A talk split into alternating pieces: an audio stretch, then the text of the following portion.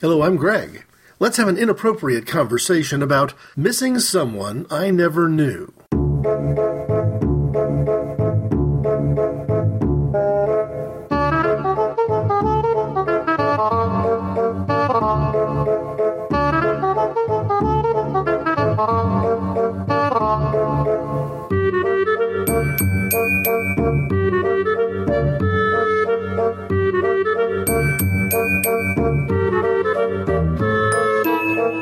Start off this particular inappropriate conversation by reintroducing Walk the Earth.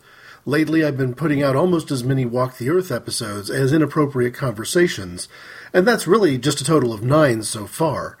But both shows can be found on the Inappropriate Conversations feed, and both of them feature on the website at www.inappropriateconversations.org. You also can hear both of these shows if you go to Stitcher. Stitcher Smart Radio has on demand news, talk, and more from your mobile phone. The latest episode of both Inappropriate Conversations and Walk the Earth can be found there under Inappropriate Conversations. There's no syncing needed. You don't use any memory or waste any storage. It's available on iPhone, iPad, Android devices, and more. Downloading is easy. Just go to Stitcher.com or check out your App Store. My Stitcher app has several categories. In fact, I listen to so many. I've got a whole section for music shows, for things on the Nerdist network, things on the Pride 48 network, a few in sports, and something I call public education. It has a variety of things from poetry to literature to philosophy there. But the station that I use as my shortcut, the programs that I listen to more often than anything else via Stitcher, Take Him With You, Greetings from Nowhere, Common Sense with Dan Carlin, Secretly Timid, the JV Club with Janet Varney, Men in Blazers, and most recently I've added Podcast of Interest, which I've listened to enough to feel like it's going to stay. It's a podcast about the TV show Person of Interest, and Jonathan Nolan, the creator of that show, was once a different drummer, in large part because of that show. Those are the kinds of things that I've been listening to here lately on Stitcher. Inappropriate Conversations can also be found on Facebook there's a page there listed as a cause. Walk the Earth also has a page.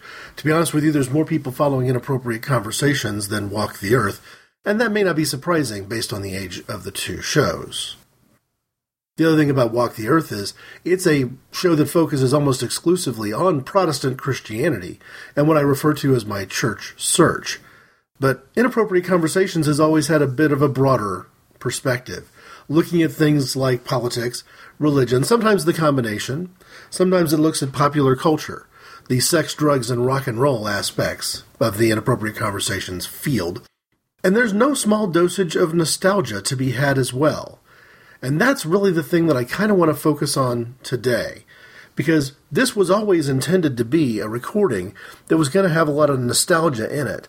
And realizing that I was getting close to Valentine's Day, I'd actually thought, really wrestled with telling more of a nostalgic story about the most important relationship in my life. And why not do that in a somewhat romantic way, wrapped up around the concept of Valentine's Day? But there's a couple reasons not to do that. One is that I'm not the world's biggest fan of Valentine's Day. It's a bit of a cliche. In some ways, a couple years back, I almost made fun of it by getting together with a couple of friends, uh, virtually getting together, and recording the book Song of Solomon from the Old Testament. It's a way of somewhat thumbing a nose at the puritanical notions that many Christians have about what is and isn't in the Bible from a sex perspective, but also kind of thumbing my nose a little bit at Valentine's Day as an event. But the other reason that I didn't go there is that, frankly, I'm not sure how comfortable I am going into a lot of passionate detail about that singularly most important relationship in my life. And my wife has made it pretty clear that she's not all that, all that comfortable with it either that in some ways there are things that I have not shared and will probably never share on inappropriate conversations. And when you look at some of the things that I have talked about, it's not like I've ignored the topic of sex. It's not like I've ignored past experiences dating, but there is clearly a fairly big area that I'm just not going to tap into, or I'm not going to tap into it very deeply. But nostalgia is an important part of inappropriate conversation. So, how do I touch into the things in my past that have a real deep meaning for me in the aspect of religion in particular, but in some ways, popular culture. think about it. A lot of times you've got a favorite song that you remember only because of who you were with and what you were doing when you heard it.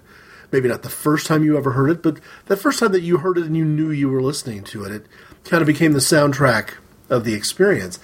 And a lot of times that happens with songs that are fairly lame.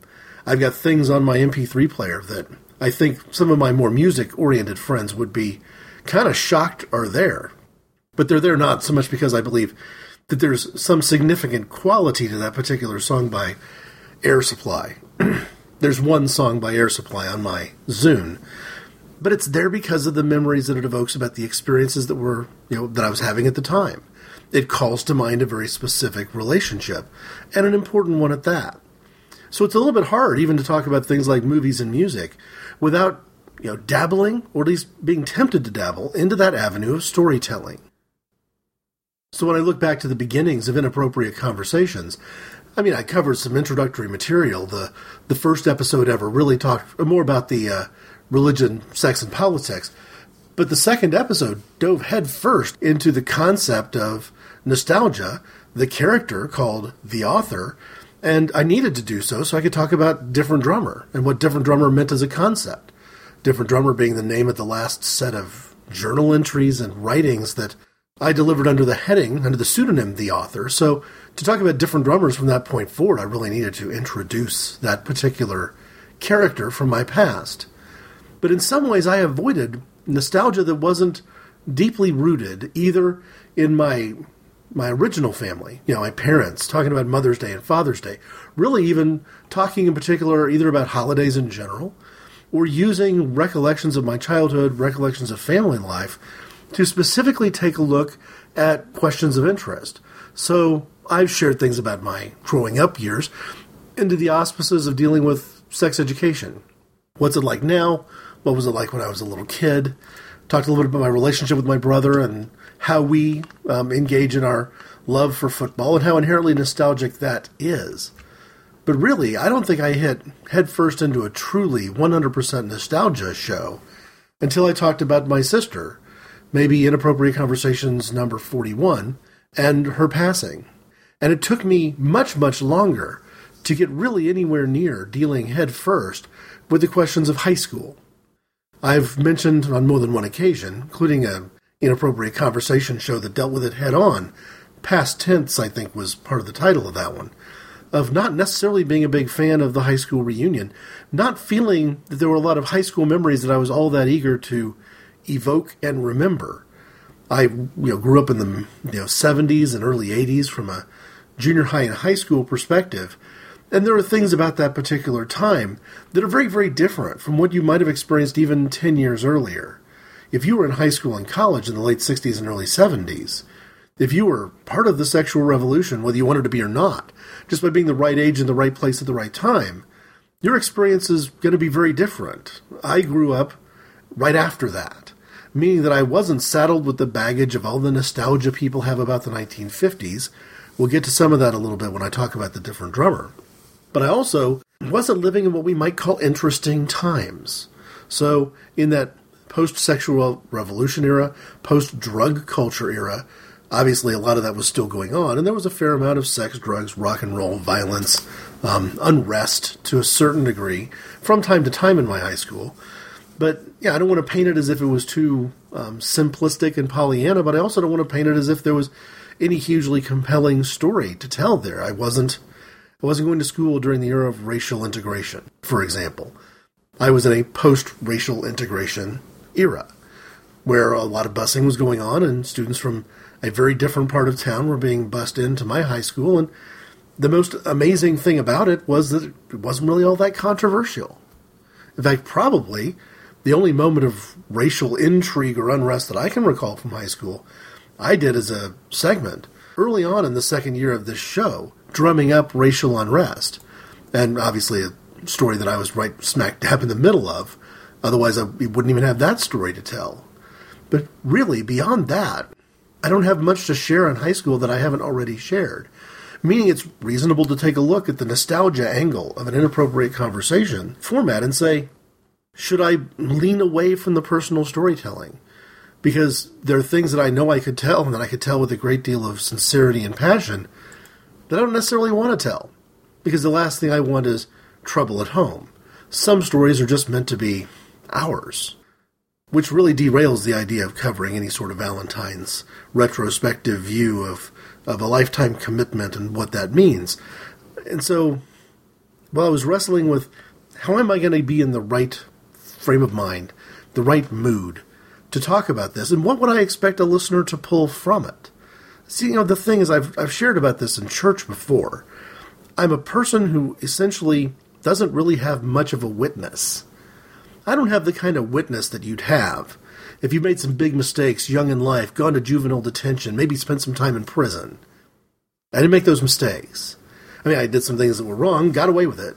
So I don't have that same story to tell. I'm somebody who doesn't hesitate to drink alcohol, but I don't have any drug history to speak of. So when I stand up and point a finger back across 30 years of history and condemn Nancy Reagan and her Just Say No campaign and the damage that it did to our society by taking our eyes off the ball and, and distractingly referring to simpler times that never really were that simple. I can do that because I've kept my nose clean, but I don't have a story to tell.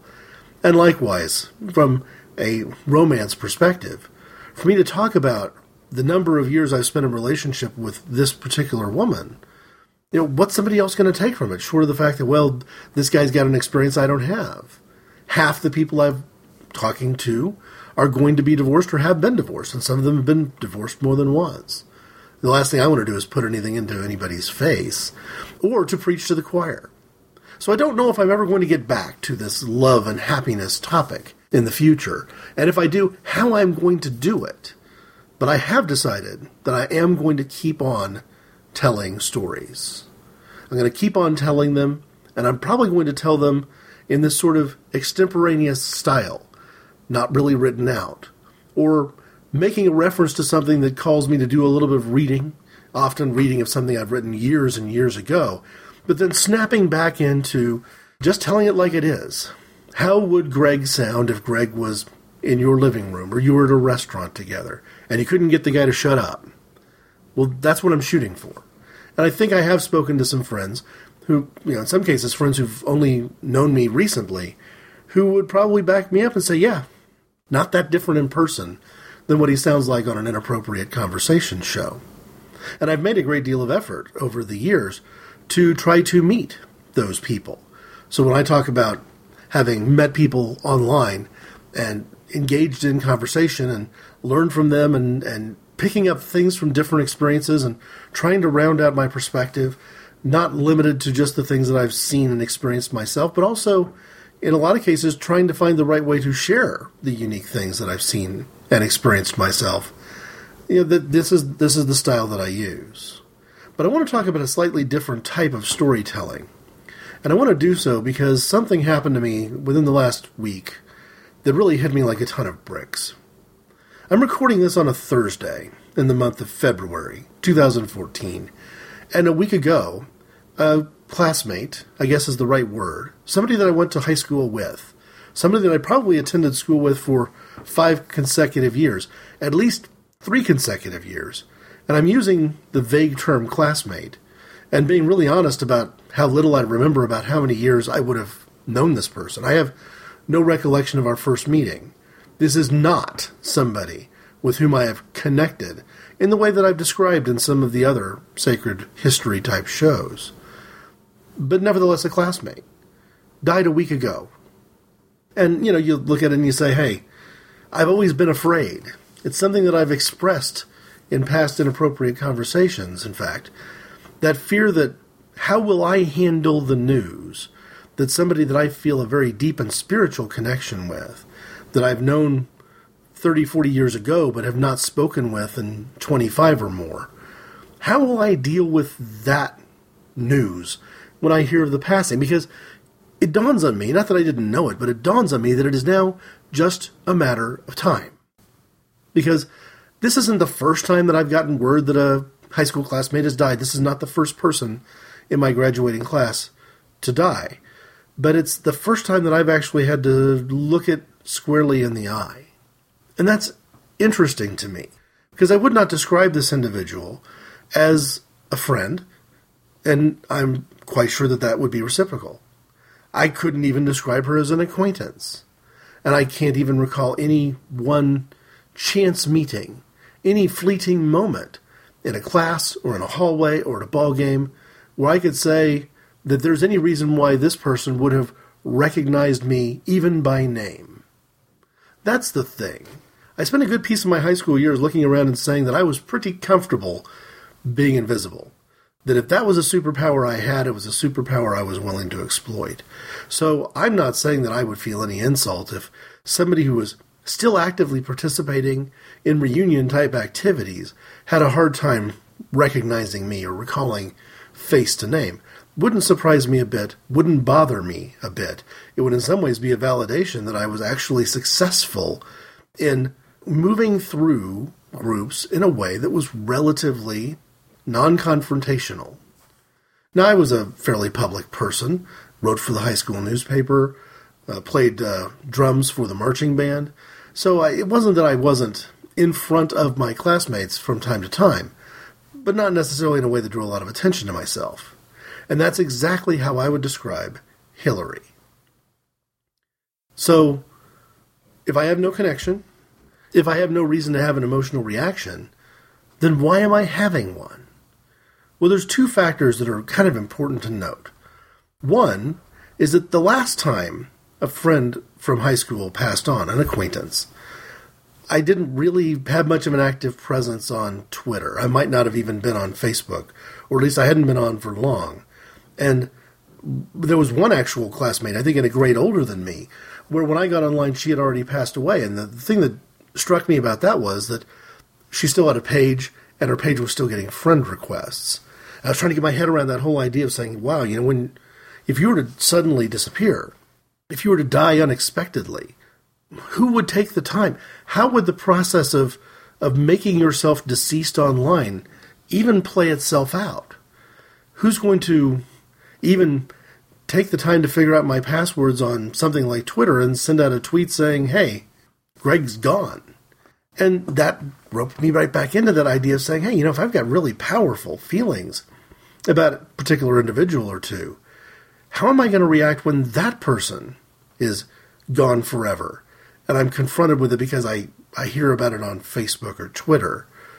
I don't even get an email from a friend of the family. I find out in the most objective news source, third hand, oh, by the way, sort of, it's just a wrong way to find out, especially if you've if you know you're going to have regrets about things that didn't get said well. Now, I don't have a lot of friends that I look back over the decades to and say, "Wow, I." The biggest problem is that that ended badly, and I feel horrible about what I said or did.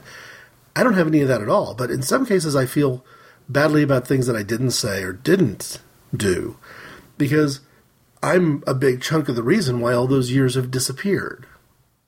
So there are two or three things that happen, maybe more, the second you get this news that somebody that you used to know is dead, especially if that person that you used to know is your age, it eliminates the question of how old was she or how old was he.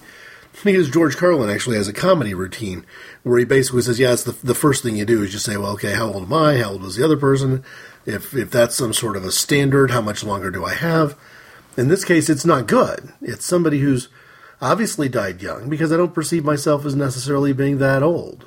So I don't need to worry about the age. But then the next question is, well, what what was the cause? What was the reason? Is there an explanation? And if the explanation is something like, you know, a horrible disease like cancer, then I can sort of I can deal with that.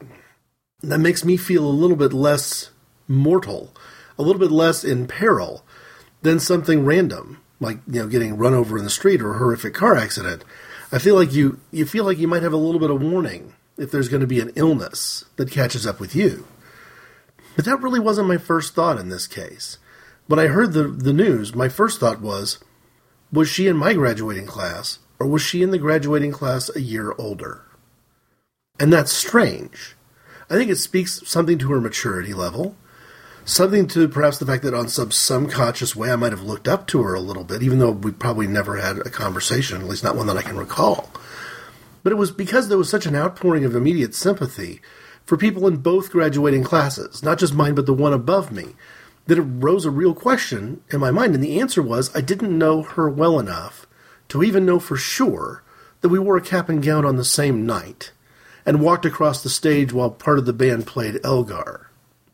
And that's really kind of a starting point because the real question in my mind was not just how did she die, but what was the rest of her story? It was alarming to me that somebody who was that popular, that well known, by name, and certainly by picture, I would have known, yes, I went to high school with her, that I could know so little about the story. And then the strangest thing happened, and it's what's got me talking about this topic on this day. It's what's disturbed me, I suppose is the word for it. And I don't want that word to carry too much weight. It doesn't mean that I'm, you know, seeking professional counseling help. It doesn't mean that I'm, you know, crying myself to sleep or living in some sort of fear. It's it's more subtle than that. It's just a little bit under the skin, a little bit haunting. Again, a loaded word. One of my friends in the class that graduated a year ahead of me posted something online, a video, a video from a storytelling art performance. I'm still struggling to come up with a way of describing this, but Hillary lived in Dallas and was part of something a couple of years ago called oral fixation. Now, oral fixation is essentially a storytelling event where a few times a year people will get together who've carefully written and carefully crafted stories and read them or even semi perform them on stage. It's a tribute to the art of storytelling, and usually there's a theme wrapped around it. My understanding is that Hillary's story was not just part of a theme on the night that she performed, it was the centerpiece of it. It was the inspiration for it. It was called One Night Stand. I'll get back to that in a minute. But if you wanted to see what I've actually seen, if you wanted to get a look at what I'm talking about, the website is at oralfixationshow.com. You might imagine that just oralfixation.com would take you in a very dark direction, or at least a very titillating direction. No, this is legitimate art stage performance stuff. And again, I didn't know Hillary well enough to know whether or not this was right up her wheelhouse, or whether she was way far out of her comfort zone to have done so. And she had to have been out of her comfort zone a little bit, because this video shot two years before her death which I saw two days after her death, told the rest of the story. I was literally subconsciously asking myself, one, who was she that I somehow didn't know her? And two, what might explain her journey that could give me some understanding of such an early and untimely death? And she was speaking the words that answered those questions in a nine minute, carefully written, well written presentation a couple of years ago. It's a story that talks about getting cancer as a teenager, losing a leg, getting cancer a couple of times more, dealing with an unsettled sense in your 20s, being uh, struggling with dependency, being a victim of sexual assault, and all wrapped around a piece of furniture that was handed down to her from her father's side of the family. She was the inheritor of a nightstand, not a pair, just one, and the one nightstand that she got from her, you know, again, her father's side of the family was a piece of the storytelling all the way through. And, you know, again, masterfully written. Worth the time to look at the uh, One Night Stand series, which some of the videos from that, including Hillary's, are available on this website. It, it's worth the time. But for me, it was it was more than that. It was staggering in that if I'm talking to myself, I'm saying, hey, you went to school with this person for at least three years, perhaps five years, and you didn't know that at some point during that experience she lost a leg?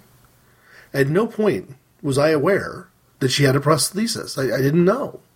Or if I knew, it was not something that stuck in my file system that I could recall later and saying, yeah, I was aware of that. The more I think about it, the more I think, yeah, she, she did have a limp. But then going from somebody who has a limp to somebody who has had cancer and lost a bone cancer and lost a leg, that's a huge leap. Now, this would put me well out of my comfort zone again when it comes to personal storytelling.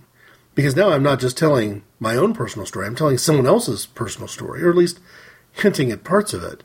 And parts of it are the kind of thing that, if it were in my background, if it were in my wife's background, I'm quite sure my wife wouldn't want it to be told. And Hillary wasn't delivering it in the context of a religious witness. She wasn't telling the story from the perspective of, of leading up to an altar call and and talking about her you know, moment of saving grace, and therefore everyone else can have that too. It wasn't the kind of thing that I'm used to when it comes to somebody standing up and telling you something dark and difficult about their past. You know, that sometimes can lead to a church type scenario. But this was not a, an amazing grace type situation. It was truly art for the sake of art. But for me, it was a real wake up to say, hey, You've got stories that you're unwilling to tell, but look at Hillary. She's got stories you'd be un- unwilling to tell if you were her, and she's not just telling them. She's telling them well. And if she hadn't taken the time to do it, then her name would be in fine print. She'd be in the agate page, like the sports scores, rather than the front page of the sporting page with the sports stories. The fine print, as opposed to being somebody who perhaps, based on what I know now, deserve to have a little bit more detail, known and understood, even by people like me who didn't really know her. So I'm wrestling with what it means if one of these pieces and parts of your life was taken out, was removed. Because one of my fears is losing memory, losing memory of some of the people that I did care deeply about and felt a real connection with in high school. And I think I've got a sense of what it means to not know something you ought to know, because within the last seven days, I've been confronted with it in a very jarring way. Now, some of this is to offer some sort of rest in peace to Hillary, to say, well done, you know, because her storytelling has been timely and meaningful for people who weren't there in the audience the video is of that night. There's video of people in the audience reacting to what it was that she had to say. But it's carried on and had a life of its own. And I think in some ways maybe she had a sense of her mortality. It's that sense that I want to come back to after the different drummer segment and speak a little bit to the circle of friends that I'm surrounded by and how it differs from circles of friends that I've been surrounded by in the past. And what, if anything, would my family, or my friends do if Hillary actually had been one of those people with whom my connection had been much closer than it was. Because I think a lot of people that I'm close to who care about me deeply sort of smile and nod that there are two or three or four people in my past with whom I've got such a connection that I often meet people and say, oh, well, that's another so and so. Because those so and so's, whether their names be Janet or Mercy or Sean or whatever, are important enough that I'm often struck by how often I meet people who are like them in some ways, or like them to me in some ways. But I can honestly say, I don't think there's anybody that I've ever met, and certainly not anybody from those high school days, that is like Hillary. And that means that in some level, I'm struggling with the fact that she's somebody that I perhaps should have known but didn't. And I'm not saying that it would have been a great friendship. It might have only just been somebody I spoke to one time in the cafeteria or something. But I'm stuck, missing somebody that I know I never really knew.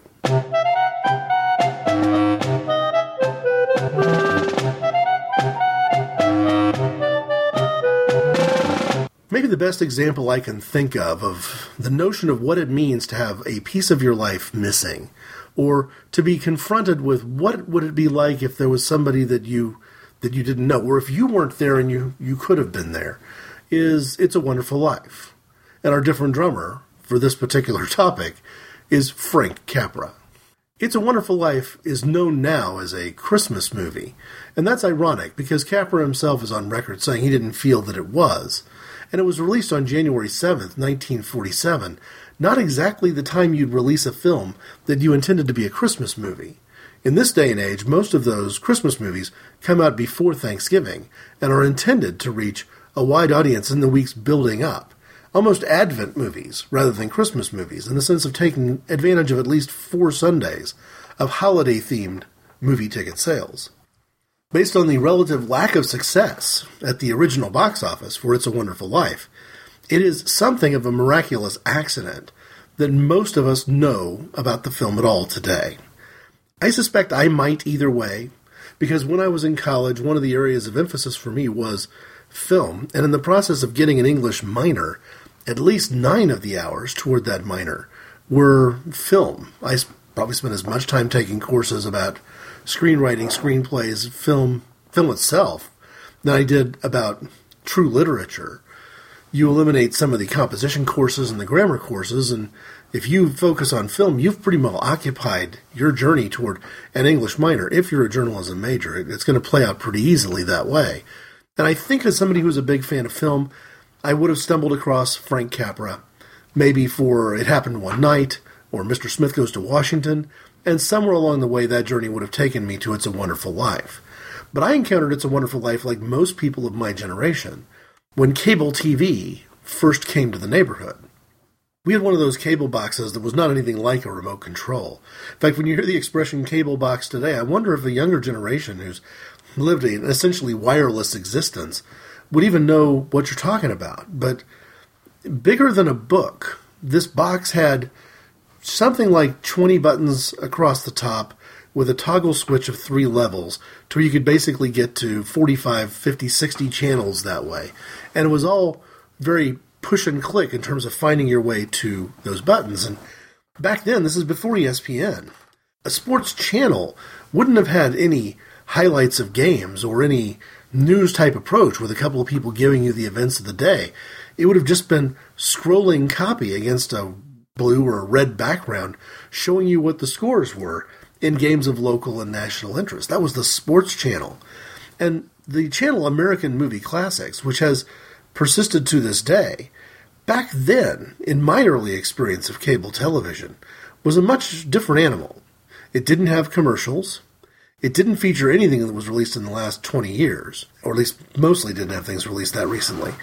And the shows always started on the hour. So if you were tuning into American movie classics back in the day, again, nostalgia show, let's go there. The shows would start at 2 o'clock, 4 o'clock, 6 o'clock, 8, and so forth and so on. And if a movie was less than two hours long, you would just have plain blue screen until the top of the hour. You might have had plain blue screen with some sort of scrolling on it telling you what was coming up next. But you didn't have, you know, like the Turner Classic Movies approach with you know, Robert Osborne introducing the show and giving you some of the history and background. No, that wasn't happening. It was simply a matter of the shows starting at the top of the even numbered hours. And because of a, you know, just sort of a quirk of, of timing or lack of focus, the movie It's a Wonderful Life fell out of copyright production and into public domain, meaning that while there might have been a fee to pay for American movie classics to show things like Operation Petticoat or uh, the 1940s version of Dr. Jekyll and Mr. Hyde, basically with a public domain copy of It's a Wonderful Life, you could show the film as often as you wanted to, not have to deal with the big expense of, of covering royalties. And American Movie Classics was probably the reason that most of us, my age anyway, saw It's a Wonderful Life.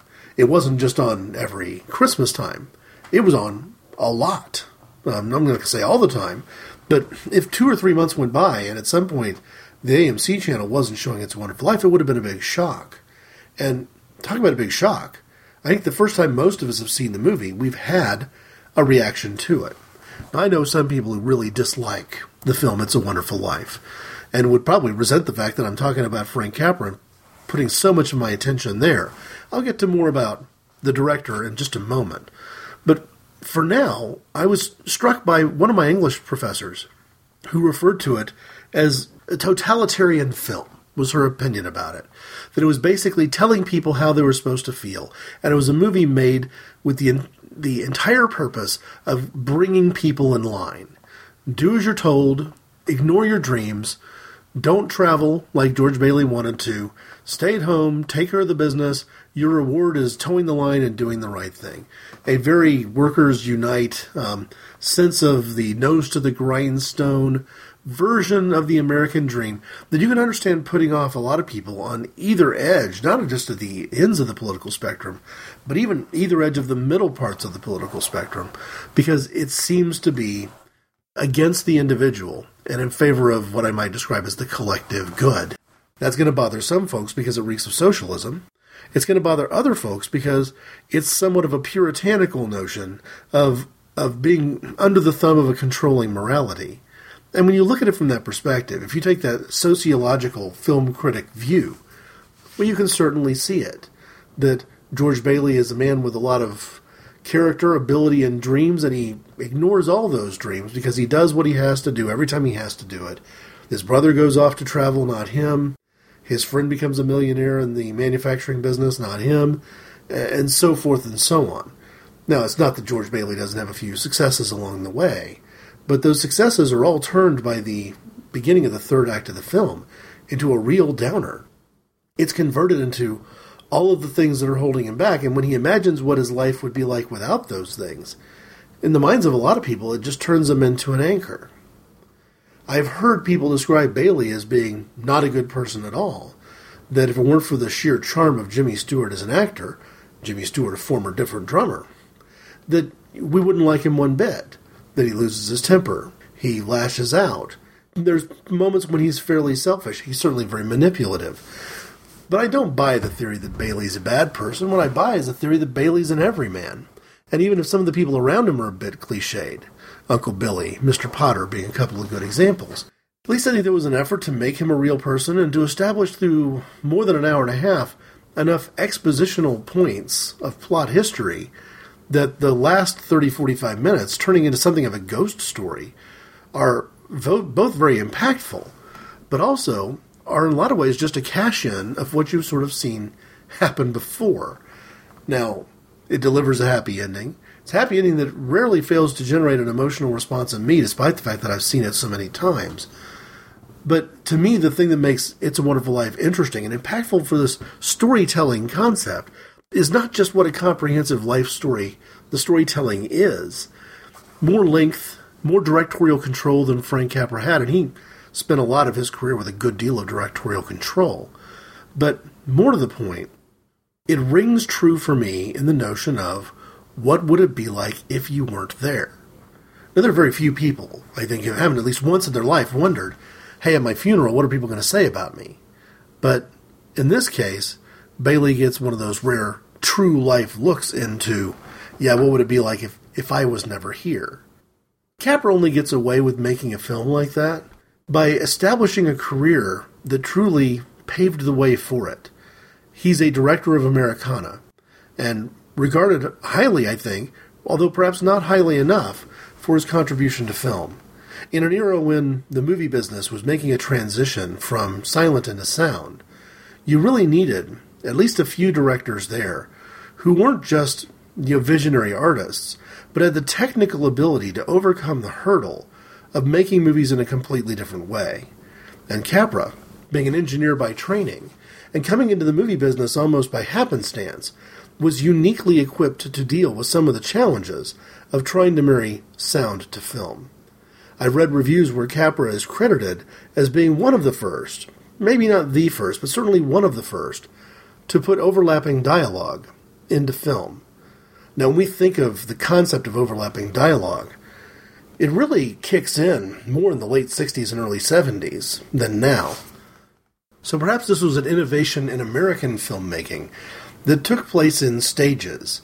But truthfully, if you look at what was happening before, say, it happened one night, middle of the 1930s, and what Capra would do from that point forward, you get a lot of characters who are talking over and through and genuinely with each other. And that would have been very strange. Because from the late 20s talkies on, what you tended to have was the, the miracle of sound being leveraged to such a degree that I think that many of the performances in some of those pre production code movies were more than just stagey. Not unusual in a staged drama, a play, for two characters to be speaking at the same time and being chagrined with each other over it. The one thing that's true of a play is that there's going to be a projection in the use of voice such that an entire house can hear what's being said. But in the movies, uh, and I'm thinking specifically of things like Casablanca, what you'd end up with was an effort for one character to say their piece and the other character to wait and then say their piece. And the dialogue was almost, you get yours, I'll get mine, you get yours, I'll get mine. There was no marriage of character interaction on film. And this was something that Frank Capra relatively willfully put into place most of it was an effort on his part to leverage film editing and put pace into movies. He had a sense that movies on the big screen seemed to move more slowly, seemed to feel more stodgy, and he wanted to make things snappier. And in the course of doing so, he had a tremendous influence over the rest of Hollywood history. The main thing we think of when we think of Capra, though, are slices of Americana. It's as if Frank Capra is almost the Norman Rockwell of filmmaking, except that he made most of his films in black and white. But when you think about if they were to be full color, and if you were to turn them into stills, and then ask a sentimental painter to paint them as brightly as possible, I'm quite sure that Capra provided a good deal of inspiration, not just for the Norman Rockwells of the world, but also for the Leave It to Beavers of the world, too. He was nominated for his first Best Director Oscar in the 1932 33 year for Lady for a Day, and then he went on a bit of a winning streak. In 1934, winning for It, it Happened One Night. In 36, for Mr. Deeds Goes to Town. And in 38, for You Can't Take It With You. He was later nominated again for Mr. Smith Goes to Washington in 1939 and for It's a Wonderful Life. The interesting thing about Mr. Smith Goes to Washington is it might be one of my favorite movies from 1939. Its problem is that it came out in the same year that both The Wizard of Oz and Gone with the Wind hit theaters. Kind of hard to win a lot of honors in a year that's crowded out in that particular manner. If I jump over to IMDb and share just a quick quote from Jon C. Hopwood, the biography, it's called an IMDb mini biography, but it's actually one of the longest biographies I've ever read on IMDb for Capra. Hopwood says this Capra was a populist, and the simplicity of his narrative structures, in which the great social problems facing America were boiled down to scenarios in which metaphorical Boy Scouts took on corrupt political bosses and evil minded industrialists, created mythical America of simple archetypes that, with its humor, created powerful films that appealed to the elemental emotions of the audience. The immigrant, Capra, who had struggled and had been humiliated, but persevered due to his inner resolution harnessed by the mythopoetic power of the movie to create proletarian passion plays that appealed to the psyche of the New Deal moviegoer. It is important to note that these sentimental films were released at one of the darkest times in American history, right in the middle of the Great Depression, and not far from being on the verge of World War II. Capra then, after the relative lack of success of It's a Wonderful Life, went on to make films of a more ephemeral quality. Now, he was no stranger to targeted documentaries. I'm very careful not to refer to them as propaganda films but when he won an Academy Award for the Prelude to War documentary and followed that up with several other World War II era documentaries about World War II under the heading of Why We Fight, for many, I imagine for most Germans and Japanese, these would have been viewed as propaganda films. Although, from Capra's perspective, if you line up the films he made during this period with Triumph of the Will by Leni Riefenstahl, one of them is clearly a frightening piece of propaganda and the rest is, you know, perhaps less so. But then again, German filmmaking at the time would have been far more dictatorial than the American filmmaking of the time. So, no stranger to documentary as craft, Capra would go on in those late years to return to his love for science and make a series of movies, producing at the very least, of you know, what I would call well the kind of films you'd see in science class when you're in high school. Wikipedia describes them as four science related television specials in color for the Bell Laboratory Science series. Now, these were released in the 1950s, but it's quite possible that I was in elementary school or junior high school. I might have seen Our Mr. Sun, Hemo the Magnificent, The Strange Case of the Cosmic Rays, or Meteora, the Unchained Goddess. These were films which married his love of science with his love of film. And I've heard them referred to as ephemeral films before.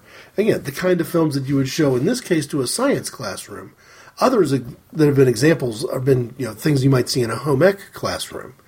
Although his films, my guess is, are going to age just a little bit better than the duck and cover movies that the Atomic Cafe as a documentary makes so much fun of. Movies that might have been filmed for the same reason and during the same period of time. The very first time I mentioned a different drummer who was engaged in the art of filmmaking, it was an, an editor. Dede Allen had recently died, and she was my favorite all time film editor, still is my favorite all time film editor. And I'm always going to have a soft spot for directors who understand the craft of film editing. And I think really the the, the directors who understand editing the best are going to be memorable because editing is truly the the science behind filmmaking.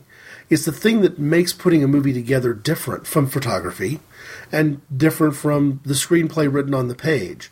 It is truly the heartbeat and the pace setter of film. And there's a couple of innovations that Capra brought that I want to close this different drummer segment with just by highlighting and calling them out. First, with actors, he was one of the early directors to tell crews that here we are on a set. I've got a group of technical people and I've got a group of performers. And it's important that their roles are clearly understood. Early on, there would have been a sense that the performers were doing things on behalf of the technical people. But Capra flipped that on its head and wanted to make sure that his crew understood that they were there to serve the needs of the actors, not the other way around. That the stars of the show, in other words, were the people who were doing the performing. We take this for granted today, and we probably would have taken it for granted during the heyday of the silent era, at least in the work of people like Charlie Chaplin and Buster Keaton, that the actor is the star of the show. But really, when you're looking at that period when the studio system was fully entrenched and well in place, it just wasn't the case. The actors were traded like pawns in a game of chess, and the real stars of the show were those who were actually the technical people putting things together. The other thing I think that was very interesting is that Capra began his career spending a lot of time working in rehearsal. He was committed to the idea of rehearsal, and perhaps it was because he was you know, less comfortable with the acting side of the craft than he was with some of the more technical pieces of the puzzle of making movies. But he, he learned an important lesson with some of the stage actors that he was dealing with and described it as himself as being somebody who'd come to believe that a lot of these actors never get it any better than their very first take. So he then began to rely very heavily on improvisation. That's a huge shift to go from somebody who was rehearsing every scene carefully and completely to doing more of an improvisational style. And what he would do is, especially if he had an actor that he really felt was was totally going to give him the best take first almost every time, he might work with some of the supporting actors. He would certainly very carefully with the staging and with the cinematography to make sure that that first take was as good as it could possibly be. Because from the acting perspective, he might never get a better clip to cut with. I decline to be one of those people who's going to use the political views and the moral and scientific understanding of the world of the older generation as a reason to never cite them as different drummers.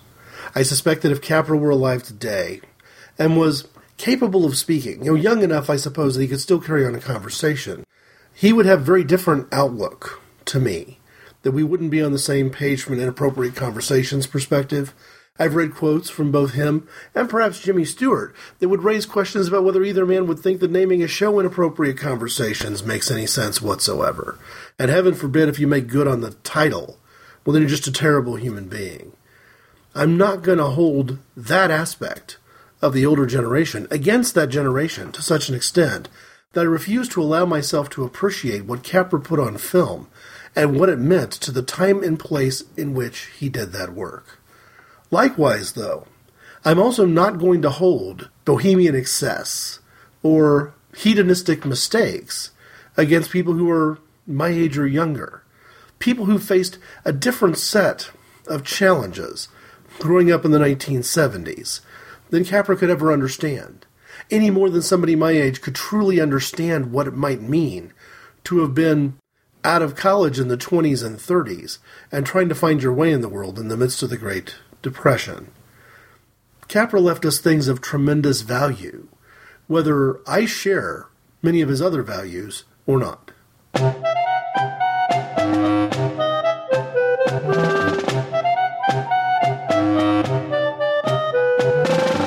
Hi, I'm Tony Pucci, and I lost my sister Jenny to ALS. Songs for Jenny is a charity CD for ALS patient care and research.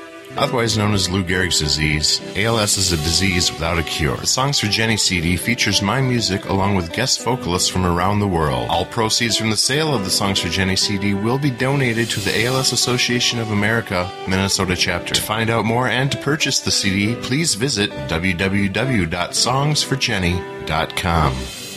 Bit of a strange way to end a different drummer segment. Not just speaking about the moral and political views of somebody who died years ago, but comparing it and contrasting it in some ways to the moral, moral and political views of somebody who died just recently. But I feel like I need to raise it because I've mentioned online, I think particularly on the Walk the Earth page on Facebook, that in some ways being between churches has given me a tremendous blessing, and that rather than having simply one pastor that I engage with on a regular basis and can deal with the things that I'm struggling with, things that hit me like a ton of bricks, for example, I get a lot of pastors that I interact with all over this country. Part of that is the beauty of the internet and the nature of things like Facebook and Twitter. But part of it is that I've intentionally gone on a bit of a spiritual journey trying to seek a new church.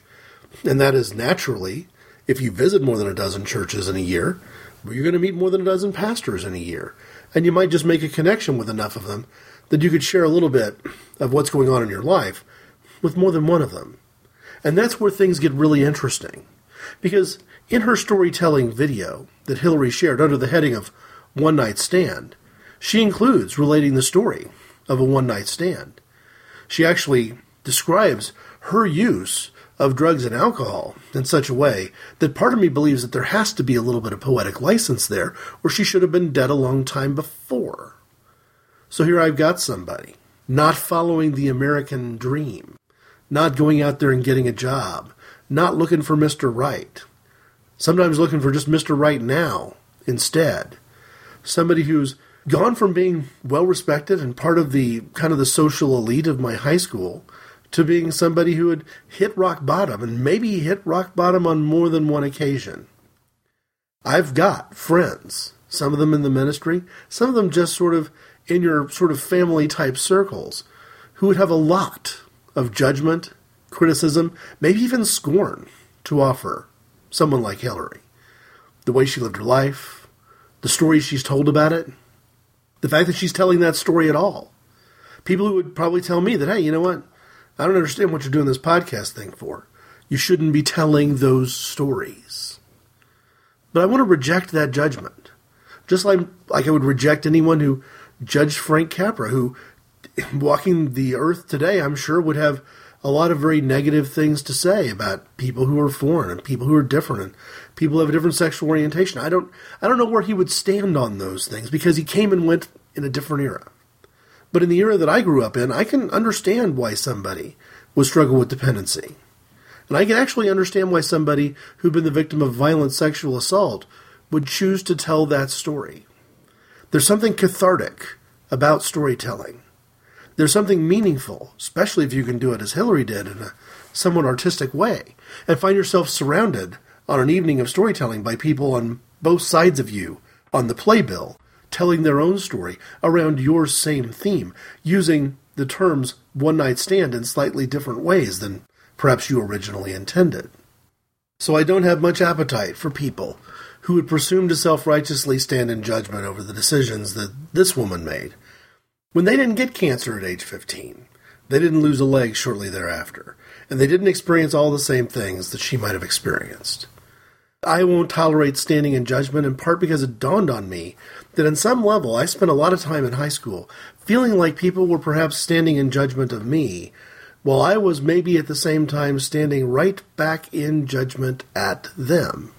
And I wonder now, what does it mean if some of those people weren't standing in judgment of me at all. Maybe the worst thing they ever did was not know I existed. Or maybe they knew I existed and, and had no ill will toward me whatsoever. For me, I don't know if I would have. How would I have dealt with Hillary if I'd met her 15 years ago or 10 years ago during one of the darker spells that she describes in her storytelling? Back then, me being that much younger as well, would I have had a lot of criticism? Would I have been disappointed in her for the sake of argument? And it is exactly that kind of attitude that I think this particular moment in my life has taught me I need to deal with a little bit differently than I ever have before. Because this is somebody I didn't know well enough to have any credentials to justify any judgment that I might be able to cast over any decision that she might have made. And in some ways, the fact of that, the fact that she's somebody that I didn't know, the fact that she's somebody that I could have known, and the fact that she had that much of a story to tell and I didn't know any of it. A room that may have well been populated by a large group of strangers in Dallas, Texas, two years ago, knew her better from the one night than I did in an indeterminate number of years in high school. There's something a little bit wrong with that, if I choose to judge. And there's something a little bit right with that, if I choose to take her story, learn from it, and find the courage of my own to once again look backward and where it's appropriate, bring the nostalgia back into inappropriate conversations and tell stories again. Because I literally went through a process this week of evaluating whether the storytelling aspect, the nostalgia element of inappropriate conversations, was done. And there would have to be a political, religious, social issues kind of show from now on. Because if I didn't have the courage to tell the most important story in my life, who was I kidding by telling all the others? I don't know for sure that this encounter is going to give me the courage to tell those other stories. But I know that it's reminded me that telling those other stories is inherently of value. If you've got a story you'd like to share with me, I can be reached at ic underscore greg at hotmail.com. At inappropriateconversations.org, there are show notes. Comments are enabled there as well. Thanks for listening.